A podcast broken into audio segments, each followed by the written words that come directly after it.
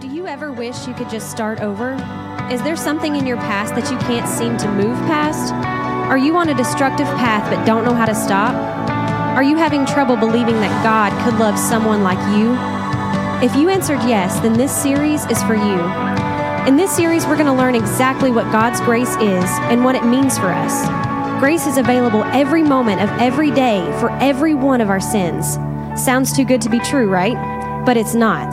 It's amazing. It's grace and it's available. So prepare your heart for a word from God as we learn that in Him, nothing is too good to be true. Church, I have a strong anticipation to, to get into God's Word. If you will, yeah, just keep playing a minute. Um, God is worthy of it all, right? And what is all? It's everything. It's everything. And I have a strong anticipation to, to share God's Word with you today. I think it's going to speak to someone. It spoke to me as I was preparing. And I want you to just remain standing. I'm going to read one scripture to you, and then we're going to talk about where we're going this morning. But God is worthy of it all. And I think this scripture is very fitting. This is Romans chapter 8, verse 28. And many of you, you may know it, but it says, And we know that God causes everything, not some things, not just the best things. God causes everything to work together for the good of those who love God and are called according to his purpose for them. Now, there's so much that I love about this verse, and I'm not going to spend a lot of time on it, but I want to use it as the foundation for, for where we're going this morning. And we know Paul's writing to, uh, to Rome, there we get Romans. And we know because how many of you sometimes don't feel like it's, it's going to work out really good? Anybody? You don't feel like it's going to work out good, and that doesn't mean your faith isn't real. It's just the reality of where we are. As a fallen man, as a fallen woman, our nature is I don't always feel like it's going to work out, God. I know you say it will. I don't know how you're going to restore the relationships I've broke. I don't know how financially you're going to provide for me. I don't know spiritually how I can go on one more day living like this. But I'm so glad that my faith is not based upon my feelings. And we know that who God causes everything everything to work together for the good of those. And I want to make sure that when you see that word everything, just imagine how many bad things you could put underneath that bankruptcy, divorce, fired from your job. You got an F in that class, loneliness, depression, anxiety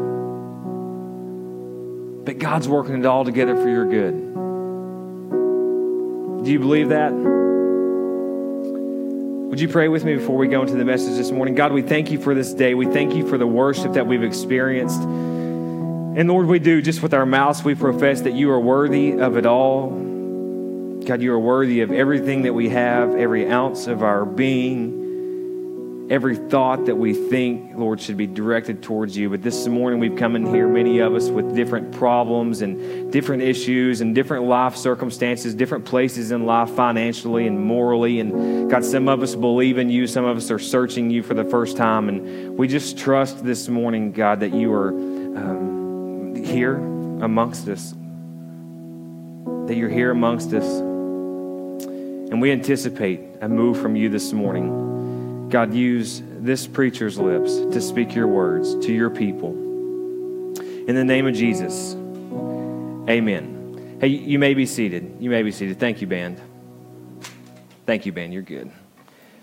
Hey, so we've been in this series called Too Good to Be True, and this is the last week of it, and the whole series has been about God's grace. Sometimes seems too good to be true. And if you're taking notes, I want to encourage you to, uh, to do that. But the last part um, today, I want to speak with you uh, this idea about the weight of grace. The weight of grace. But particularly, I, I kind of want to go back just for a moment about this. God works all things together for our good because we need to understand that that's part of His grace, is that He is working everything out for our good. We need to understand that about Him, His nature, His supremacy is that everything that He does for us is for our good. And sometimes I think we forget that as Christians, or maybe sometimes we portray that to people who don't believe, that like God's out to get us. And if you were raised in church around here, then you were probably taught about this thunderbolt God who, if you didn't do this or you didn't quote your memory verse, that a lightning bolt was going to come down and strike you. Well, that's what the cross was for. The cross was for that. God works together everything that we're going through for His good. Excuse me, for our good. He works that out for us. And so I wanted to show you this um, little thought here uh, to illustrate what that means that God works all things together for our good. Suppose I have here some, perhaps the most ungodliest drink in the world unsweet tea. Suppose I have some unsweet tea. And how many of you know that unsweet tea by itself should not even be legal in the state of Tennessee, right? Anybody? It shouldn't. I've made some people mad. I can say they're like, I don't know about that, Brother Peyton. Unsweet tea by let me say this. Unsweet tea by itself is not that good. Can we agree? By itself is not that good. Here I have a bag of sugar. And how many can agree that by itself, this is really not that good? I mean, I would, I've, I've brought a spoon, and I doubt anyone would just sit around and watch a movie and eat spoonfuls of sugar. Like, even like on your worst day. Even women would not do that. So, sugar by itself is really not that good of a thing. Agreed? Talk to me. Agreed. And for the most part, unsweet tea by itself is really not that good of a thing. Agreed? Agreed. But what happens when I get a big spoonful, because I'm from the South and like it really, really sweet, and put some sugar? I'm going to go one more time. Don't judge me. I'm spilling it everywhere, just like I do at home. My wife always gets so mad. And suppose I stir it up and get it going, and this is a little cold, so it's not going to melt exactly right, but I mix it together stir it up, and then just right. Just right. Anybody want to? It's got a little something else in it, if you know what I mean. I'm kidding. I'm kidding. I'm kidding. But what happens is these two seemingly bad things by themselves, when brought together, become something good. Are you tracking? That's what Romans 8:28 is saying. And basically, I brought you to church this morning to tell you that God will take your unsweet tea if you'll give him a little sugar and make it sweet. Hallelujah. Have a good 4th of July. See y'all next week. No, I'm kidding. But that's what, that's what Romans 8.28 is, is he is working together all things for our good, the bad things in our life, the, the troubled times, the trials, the mistakes, the errors, the regrets. Anybody have any regrets this morning? You wish you would have done things a little bit differently. God is working that out for your good, and it seems too good to be true, right? It seems too good to be true. But that is His grace. That is the unmerited favor that He pours out on those whom He loves. It seems too good to be true, but it's not. And this morning, I want to talk to you about this idea that the weight of grace is so much lighter and greater than the burdens that you carry. It covers them. It covers them. And we're going to, if you have a Bible, you can open up to it this morning. I've made a mess up here. Ariel reminds my wife, don't come up here and look. This looks just like our coffee counter at home every single Sunday morning. If you have a Bible, I want you to open up to Romans chapter 8 with me. If you don't have one, don't sweat it. We're going to have it up on the screen. But I want us to continue looking at a few verses just past Romans 8.28. And here's basically what's happening in this context is Paul is writing uh, here and he is stating the significance of the basically the ministry of the Holy Spirit and the life that he gives us. And if you've ever heard that verse where Paul talks, he says a lot of things like, "Hey, what I don't want to do is exactly what I do." What I do want to do is, you know, I mean, it's this, this, this fight. And he's talking about how good God's glory is in us. One of my favorite verses, Romans 8 18, it's not on the screen. Paul says, For I consider the sufferings of this present time are not worth comparing to the glory that's going to be revealed to us. And that is for those of us in Christ. Though we suffer now, we will be rewarded at the end when we spend eternity with Jesus. And just this powerful, powerful uh, speech and, and, and speaking of, of God's glory and his goodness. And I want us to pick up just a couple verses later. We're in verse 31, and I'm just going to go through these this morning and share a couple thoughts with you.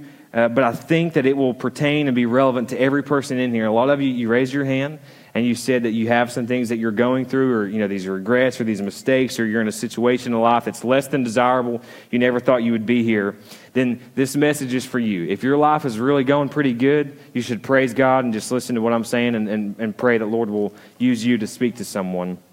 But it will be applicable to every person in here. Let's dive in. Romans chapter 8, verse 31 says, what shall we say about such wonderful things as these, as Paul has been mentioning? And you can even just compare it back to Romans 8 28. What should we say about something that's so good, our God that's so good, that He's working everything together for our good? And here's something that I struggle with, and I even know better, but I still do.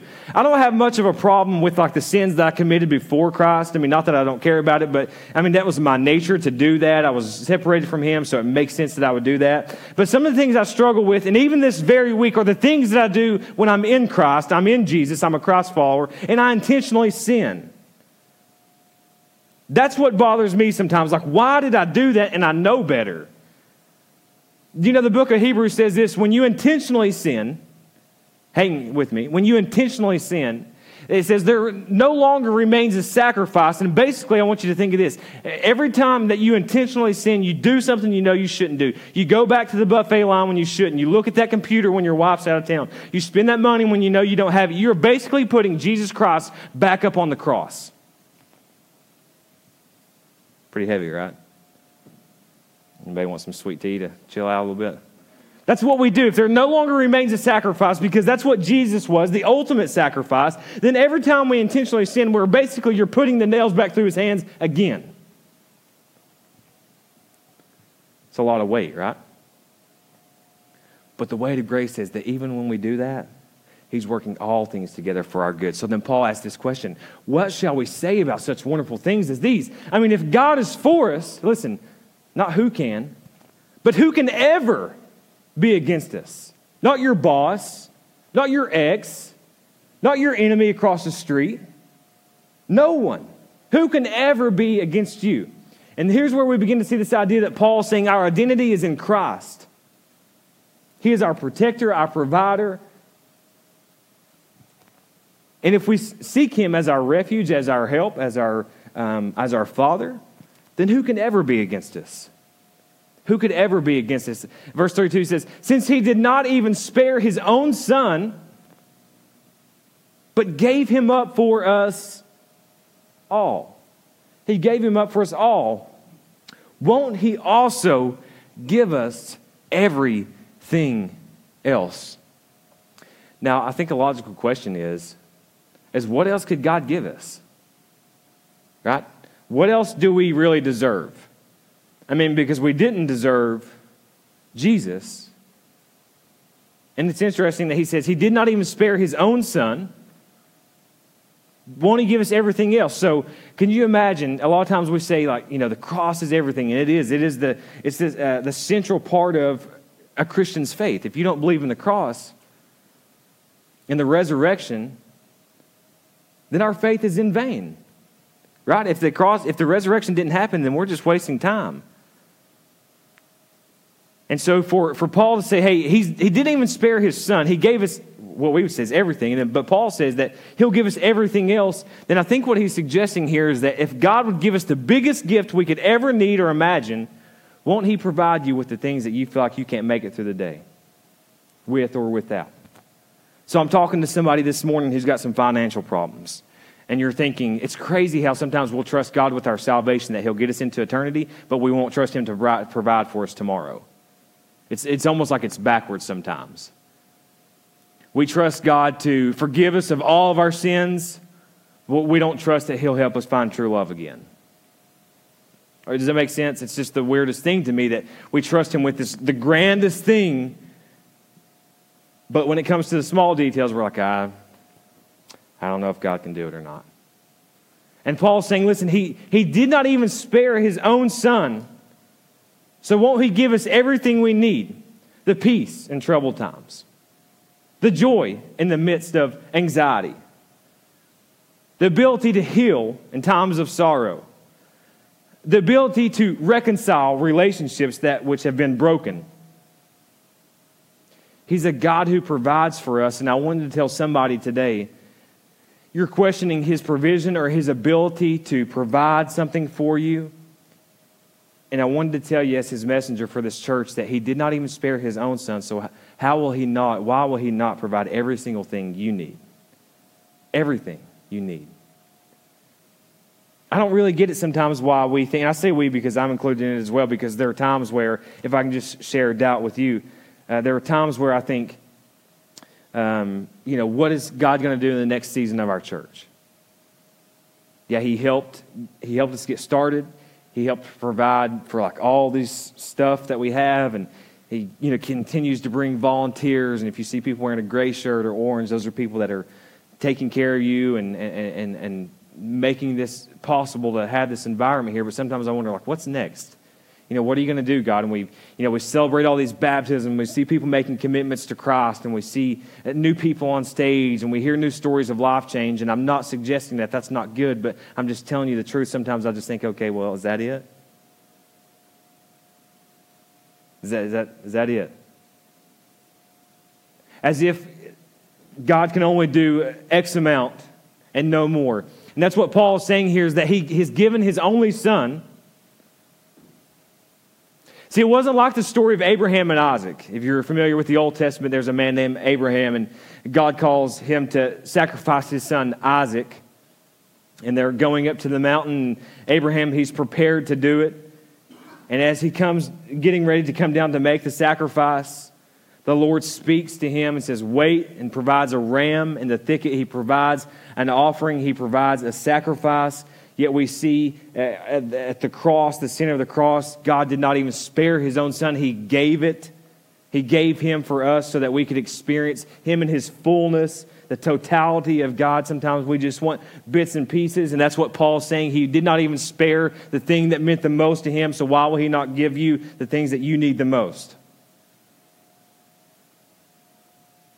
Continue on, verse uh, 33 says, Who dares accuse us?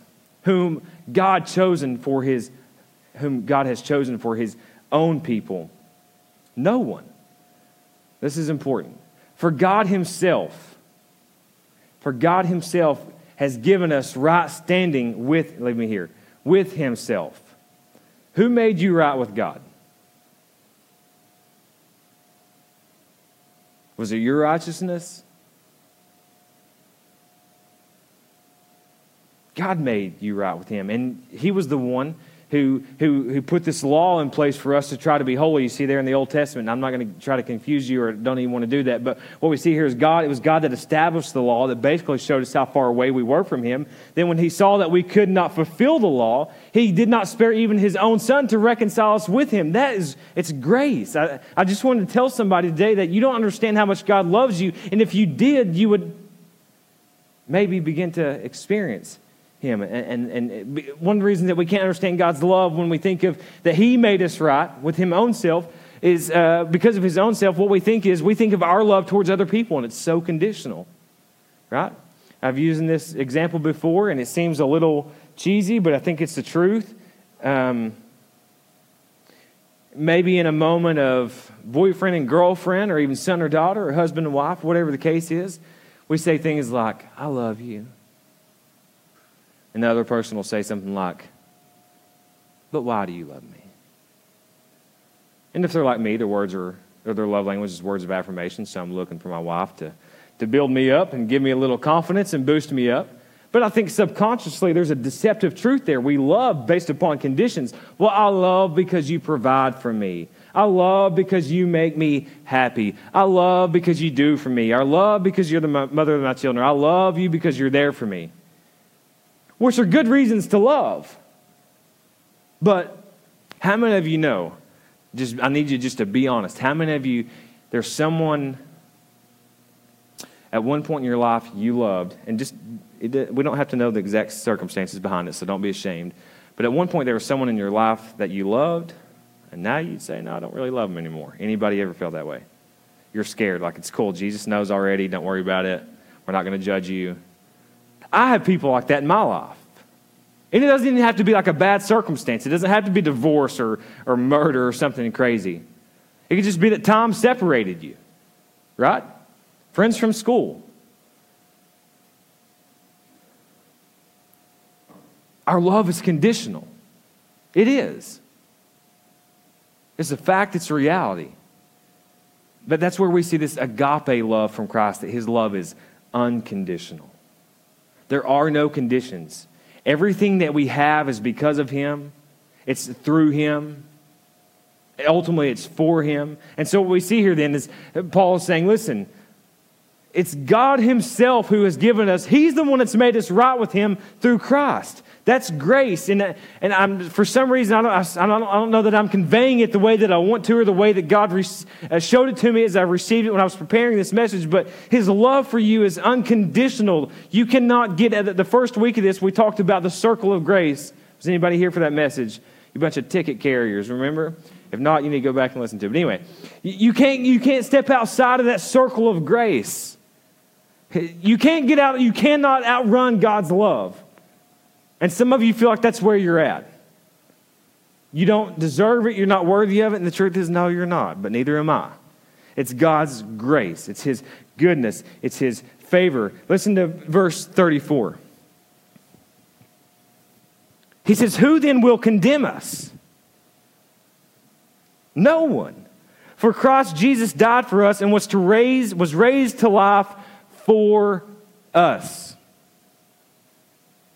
Did you know that God allowed through the Holy Spirit and His Son Jesus to defeat death for you? So you no longer have to die from your sins.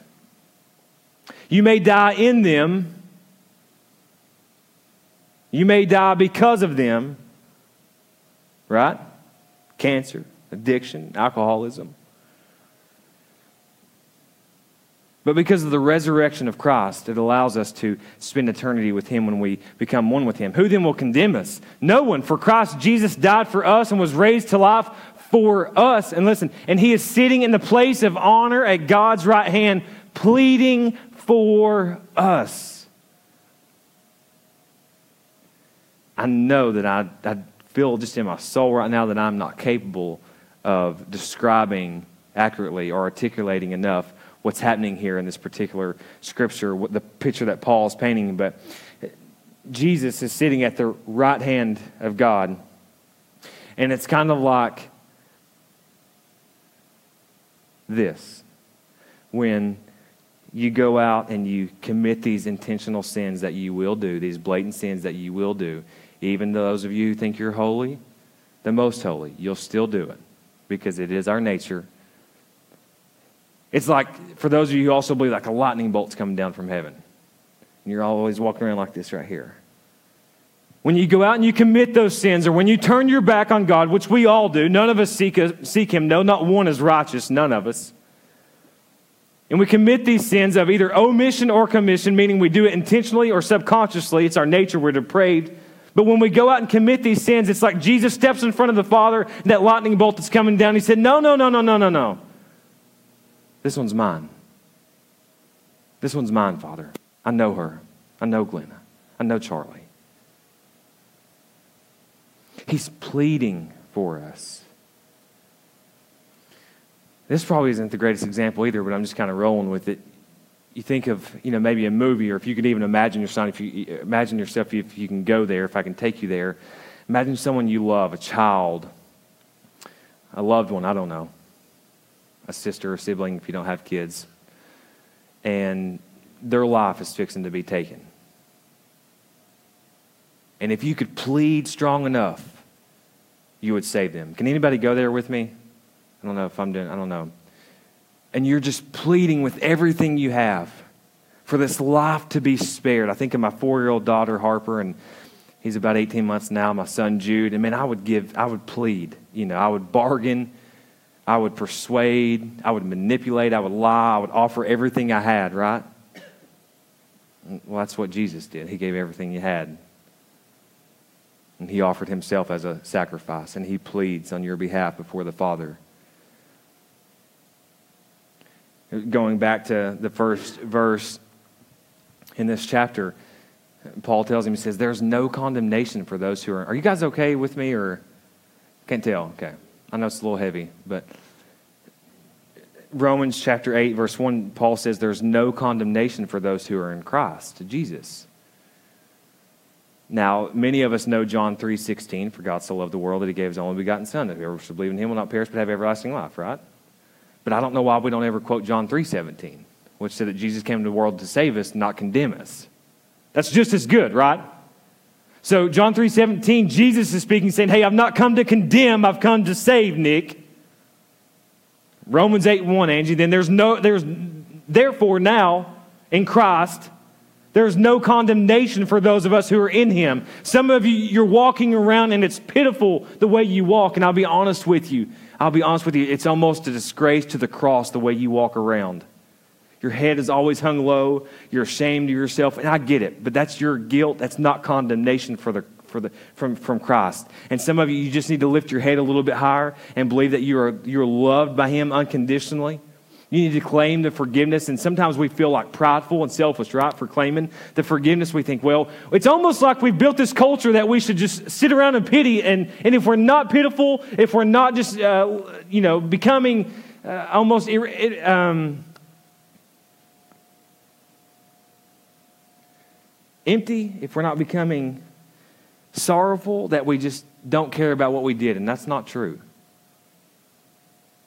Like, does that thought make sense sometimes when we do things and people imagine someone does, you know, they've done, they've hurt you somehow and they commit this terrible crime. They're, they're driving under the influence. And I'm not trying to be insensitive to anybody in here or anybody that may be watching online about uh, that have been victims of a DUI. I'm not, don't, that's not what I'm saying. But suppose this person is driving under the influence and they hit somebody and they kill them. I mean, I couldn't even imagine that. But the cross and the grace, the weight of it is enough to cover that sin. And imagine that they didn't. It's not like if, if people aren't sympathetic, if they're not sorrowful enough, we almost get like pissed off at them for not acting like, hey, you need to be a little bit more sorry. Right? That's the weight of grace covering all that. We don't have to walk around that way because God is sitting, Jesus is sitting at the right hand of God. He's pleading for us. He's making us well. He's making us whole. And in Him, there is no condemnation. There's none. There's no condemnation. You're good in the eyes of the Father, not because of you, because of Him. He's working all things together for our good. Verse 34 we just read who will condemn us verse 35 can anything listen can anything ever separate us from christ love? You ever felt like you were separated? Hey if you're not going to be look i mean if you're if you're not honest in this time this is not going to mean anything to you. So i'm looking for those who are with me. If you're not you can just sit on the outside of the circle and look in okay? But if you're with me have you ever felt like there's something you've done or could do to separate you from christ's love? Is my and what do we make that about? Our behavior right the ticket carriers. Oh, you better not do that, buddy. God, oh, he'll, get, he'll get you, boy, in your sleep. We make it about our behavior. Church, I'm telling you, and it took me a long time to get this, and I'm not saying that I'm at some great place of achievement or that I've arrived at knowing it all or having all wisdom and knowledge, but this I do know that it is about His grace. And the very times you feel like it's too good to be true, then you are experiencing the fullness of it. Can anything ever separate us? Suppose you get nothing else from today than this. Can anything ever separate us from Christ's love? I mean, does it mean He no longer loves us if we have trouble or, or calamity? If we're not working, working, walking in His perfect will and we, we have all these trials and tribulations, does that mean that we're separated from Him? Hang with me.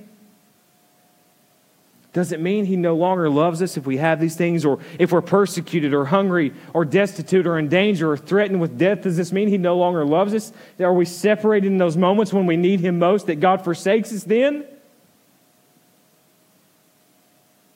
I don't know about you, but I'll just be honest with you.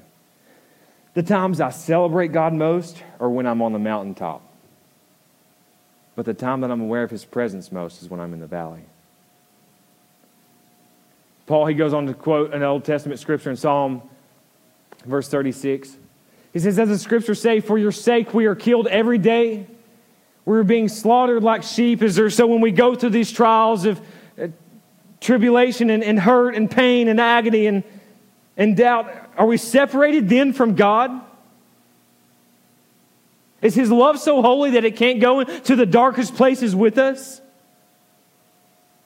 Verse 37. No, despite all these things, listen, overwhelming victory is ours. I wanted to tell somebody today that you're fighting a battle and not a, a battle, and not only are you going to win and be victorious, but you are going to win overwhelmingly. You're going to win if it's a battle in your mind, you'll win.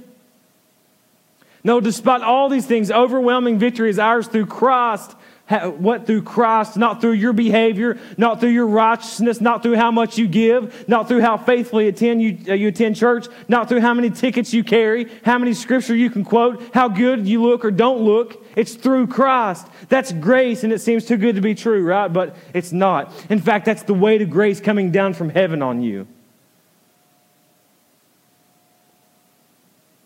Despite all these things, everything you're going through, Everything you will go through, everything you've been through, nothing separates you from the love of Christ.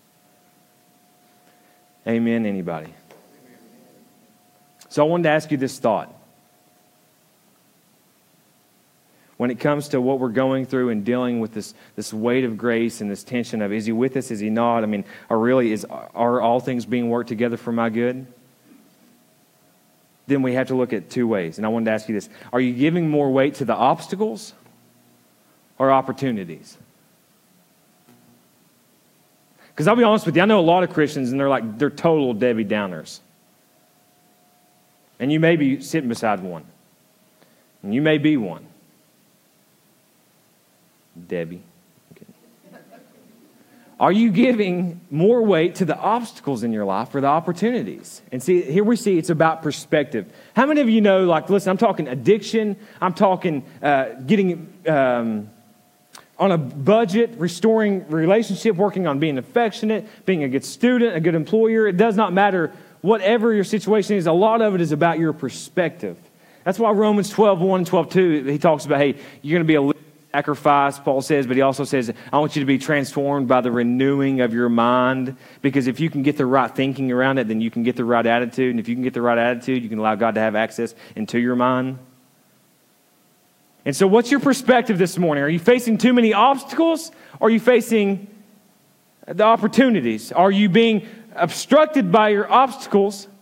Or are you allowing the opportunities that God has set before you to experience His grace to run free in those? I think it's more than fair to say that many of us in here, we're all facing certain obstacles. There are certain um, things that we're going through that maybe only Christ knows. That There are certain things in here that maybe no one knows. There's things in here that we have confessed in secrecy to people. Maybe there are loved ones that we have shared with and they know what we're going through. And I just wanted to tell you this morning that if you'll start looking at the opportunity instead of just the obstacle, then you may experience the weight of grace fall down on you. Right? Listen to how Paul ends, how we're ending this morning. He says, And I am convinced, and I am convinced that nothing, listen, nothing, if you're not with me, then you're not going to feel this, but if you're with me, you're going to feel it. Nothing. Nothing can ever separate us in earlier parts in Scripture, and later he would say, Does that mean we should go on and continue to sin? Absolutely not, he says. But there's nothing that can separate us. Whatever you're going through, the deepest, darkest thoughts, the most impure, the most secret struggle you have in your heart cannot separate you. You cannot be separated. And there may be seasons where you in life where you feel like you've separated yourself or that you've walked away, but we know that God is the same yesterday, today, and forever, and He promised to never forsake or leave us. You cannot get out of reach of the outstretched arm of God. And I'm convinced that nothing can ever separate us from God's love. Listen, neither death nor life. What he's saying here is how many of you know we're all going to face death? We're all going to die. It's inevitable. The old preacher would say it like this if you get born twice, you only die once. Right? Jesus told Nicodemus, You got to be born again. So we will all face a physical death, and you can thank Adam and Eve for that one. But you can thank the holy name of Jesus Christ that if you're in Him, that'll be the only death you experience. Honestly, that'll be the time that you begin to experience the life.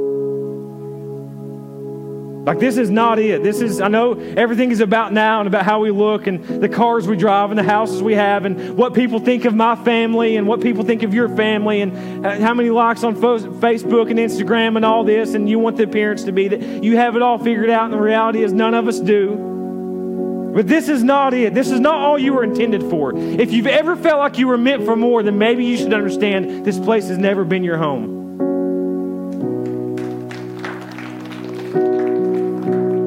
Death nor life, neither angels nor demons, neither our fears for today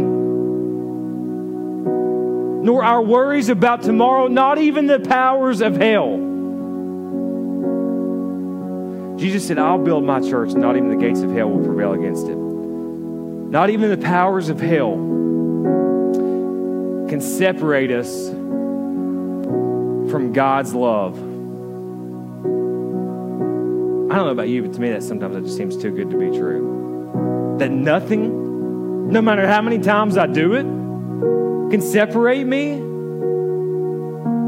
Listen what he says in verse 39. He says, No power in the sky above or in the earth below. Indeed, nothing, nothing, say nothing, nothing, nothing in all creation will ever be. So, not only now, but I'm talking about tomorrow. You're, you're worried about the uncertainty of your future, where you're going, who will be there. And this is true for us today as it was back then that nothing will ever. You are in the ever loving hands of a Father.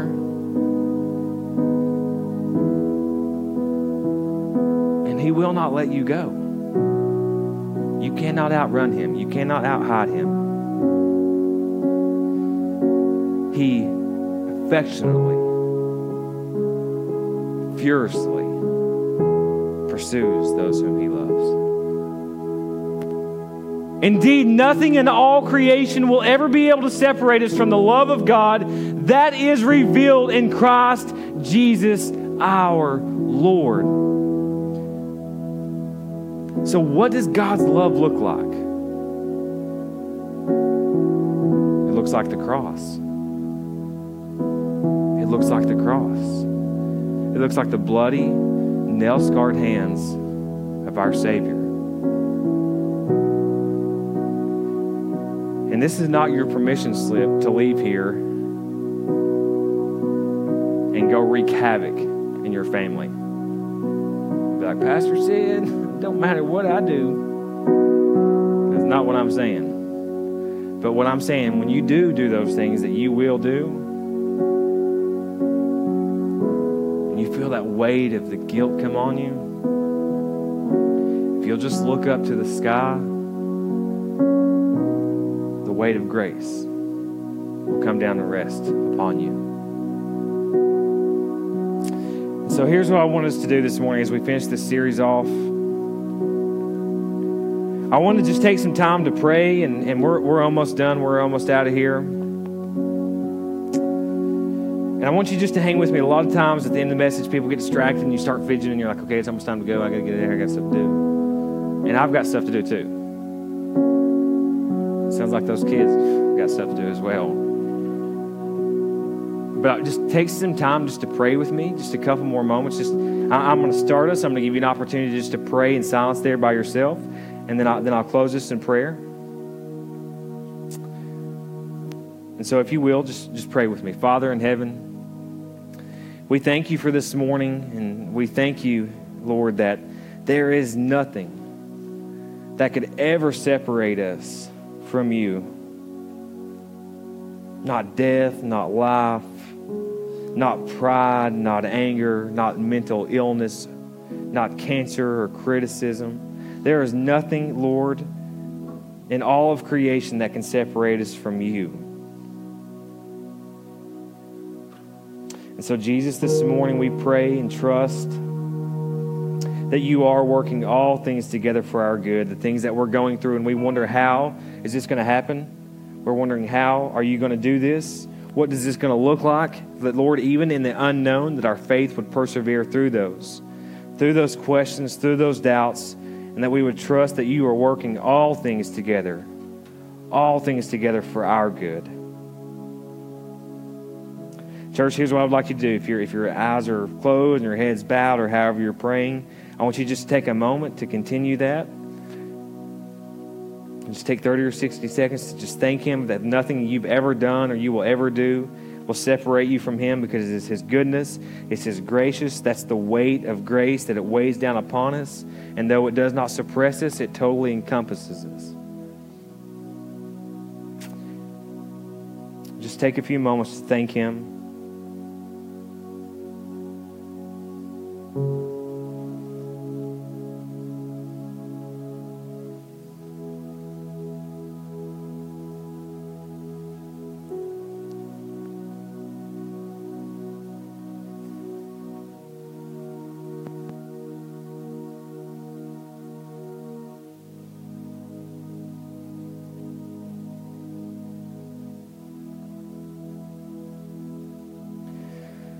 Lord Jesus, our Father who art in heaven, hallowed be thy name. Thy kingdom come, thy will be done on earth as it is in heaven. And Lord, this day, this very moment, we pray that you give us just what we need our daily bread. God, in anything else is your grace. Anything else above and beyond is your grace.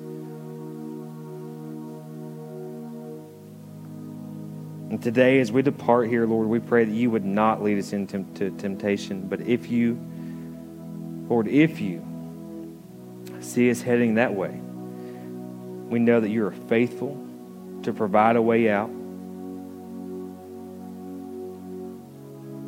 Lord, deliver us from the things that are evil in our hearts, that build a chasm, that build a wall up between you and us. Lord, for is yours is the glory. We, we pray now that this gathering this morning would represent your kingdom in heaven, here on earth, forever and ever.